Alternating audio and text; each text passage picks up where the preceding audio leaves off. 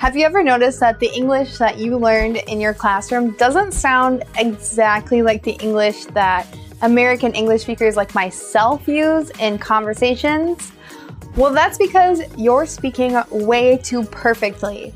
American English speakers just don't use perfect grammar, they don't use the textbook phrases. So, in today's English lesson, I'm going to teach you the phrases that you need to know so that you feel confident in your conversations with native English speakers. My name's Kayla. I'm an American English teacher. Visit EnglishWithKayla.com to sign up for my six week upgrade to native English conversation course.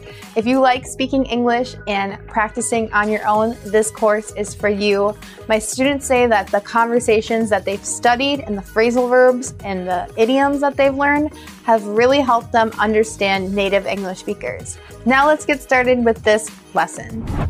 He just stopped talking about the main subject.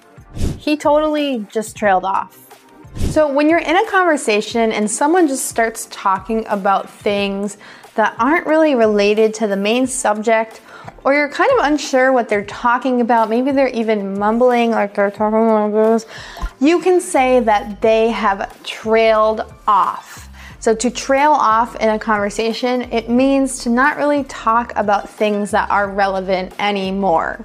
Or you can say, I didn't really hear what they were saying at the end of their speech because they just started trailing off. That means they started mumbling or, you know, just not really talking to the audience anymore. The way I feel about this has changed. I've really had a change of heart. So, if you want to say that your own opinion or someone else's opinion has really changed, you can say that they've had a change of heart. When I was growing up, I would say, Mom, can I have a sleepover with my friend or can I do this? And maybe she'd say no. And then a few hours later, maybe she would say, I've had a change of heart. You can go. You can have your sleepover with your friend or whatever it might be.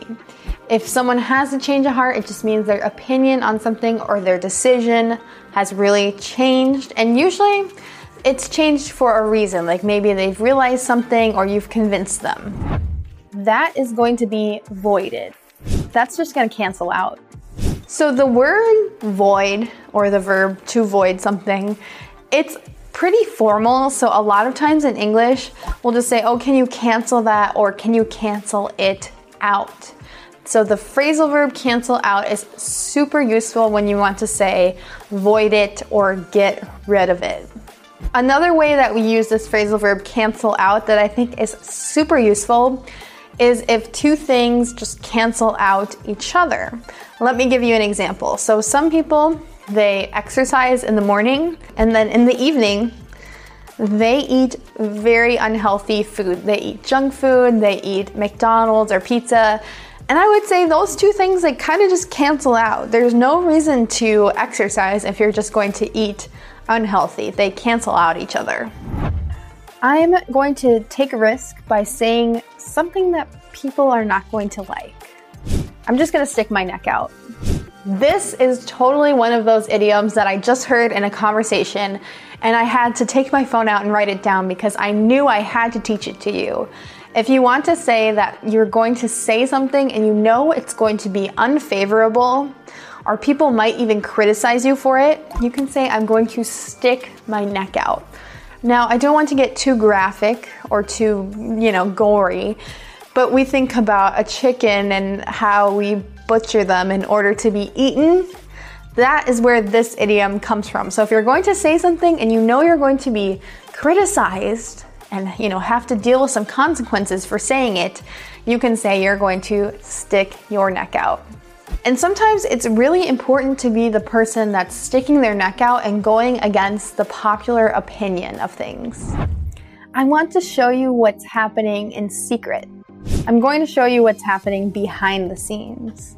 A great way to say that something is going on in secret or you're going to show someone, you know, the things that they don't know about necessarily, you can say, I'm going to show you what's happening behind the scenes. So if I was showing you behind the scenes of me recording this video, I would literally be showing you my camera, my computer, my scripts, things like that. So behind the scenes is what happens that people don't usually know about when it comes to running a business or, you know, filming something or even in a kitchen behind the scenes, what's happening. I have to record the time that I'm going to start work. I'm to clock in. One phrase that is completely essential to know in the United States if you have a job where you have to record the time that you start working is to clock in. So instead of saying recording the time, we say we're going to clock in. And when we leave work, we say we're going to clock out. When I I've had many jobs in my life. Sometimes I would clock in on a cash register. Sometimes I would clock in on a computer. Sometimes I would clock in with an old fashioned machine. So it just records the time that you start work.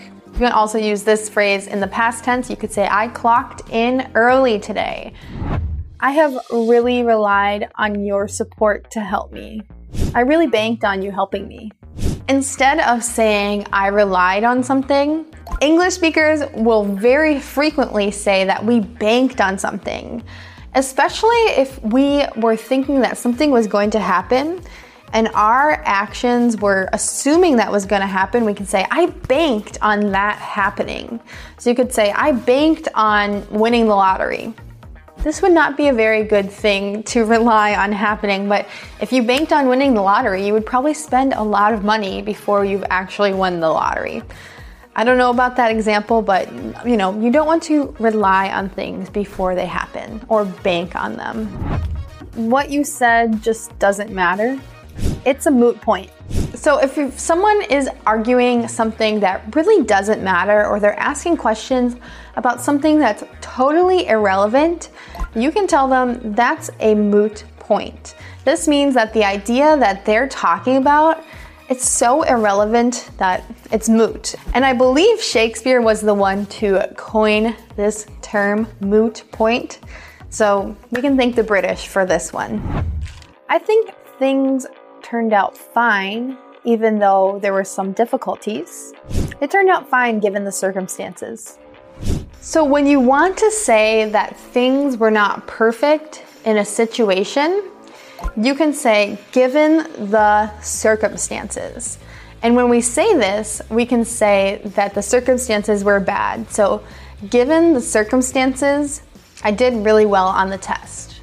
So, maybe in these circumstances, you didn't get much sleep the night before, you were late to the test, um, you were feeling sick. The circumstances, or you know, the things surrounding the experience that you had, were very poor. But usually we use this when we're saying but. We're, you know, negating what we just said. Given the circumstances, I did well. Even though it was bad, I did well. I told her all of my negative opinions about her behavior. I went off on her. So when you want to say that you criticize someone, you know, you told them all the things that you don't like about them, you can use this slang phrase. You can say you went off on someone. Or if you're going to do it in the future, you can say, I'm going to go off on someone. This just means you're going to be very honest and you're actually going to be brutally honest and maybe kind of rude to the person. And you're going to speak your opinions and your feelings about them. And you're not going to be polite or kind at all. I was able to see what the experience would be like from trying it out. I was able just to get a taste of it. So I use this phrase to get a taste of something when I've done the experience or the thing for just a little bit. So growing up, I never played softball, a sport here in the United States. But when I was in college, I, you know, played in a league for a little bit with my friends. It was, you know, very informal, very relaxed. So I just got a taste of the sport. I didn't play very competitively, I just got a taste of it. I was able to resist eating before it was time, even though I was very hungry. I was starving, but I was able to hold out. Instead of saying that you were able to resist something or resist a temptation, you can say I was able to hold out. So I think that this phrasal verb is used a lot when it comes to having to eat. You're very hungry, but you're waiting for a special meal, or you're waiting for your food to come out at dinner at a restaurant and you're saying, Oh, I'm just holding out for dinner, I'm holding out for the main dish. It means you're waiting and you're resisting, you know, just going to get a candy bar or going to eat something very quickly. They are very smart and quick to answer questions. They are so sharp. A really common way that we tell someone that they're smart in the United States is we say they are sharp. A really kind of funny, a little bit rude idiom to say that someone is not smart is to say they are not the sharpest crayon in the box. This is a way to say that they're stupid. I would attribute her success to her hard work.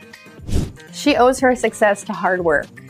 So instead of saying attributing something or giving credit to something, we just say, I owe it to this. So you might say, I owe my hard work ethic to my mom because she always taught me how to work hard. Uh, I'm starting to reconsider my decision. I'm second guessing myself. Instead of saying that you are reconsidering something, you might want to say that you're second guessing it. This phrase is really common. It just means that you made your decision, but you're thinking again about it. So we use this phrase second guess to mean reconsider. Remember that your English doesn't need to be perfect because native English speakers do not have perfect English. But if you have these natural phrases and you use them correctly, people will tell you you have perfect English. Thanks again for studying with me. Make sure to visit EnglishWithKayla.com to study with me some more. Or go ahead and watch the next two videos on screen. I know you'll learn some more great English phrases and vocabulary from them. Thanks again for studying, and I'll see you in the next lesson. Goodbye.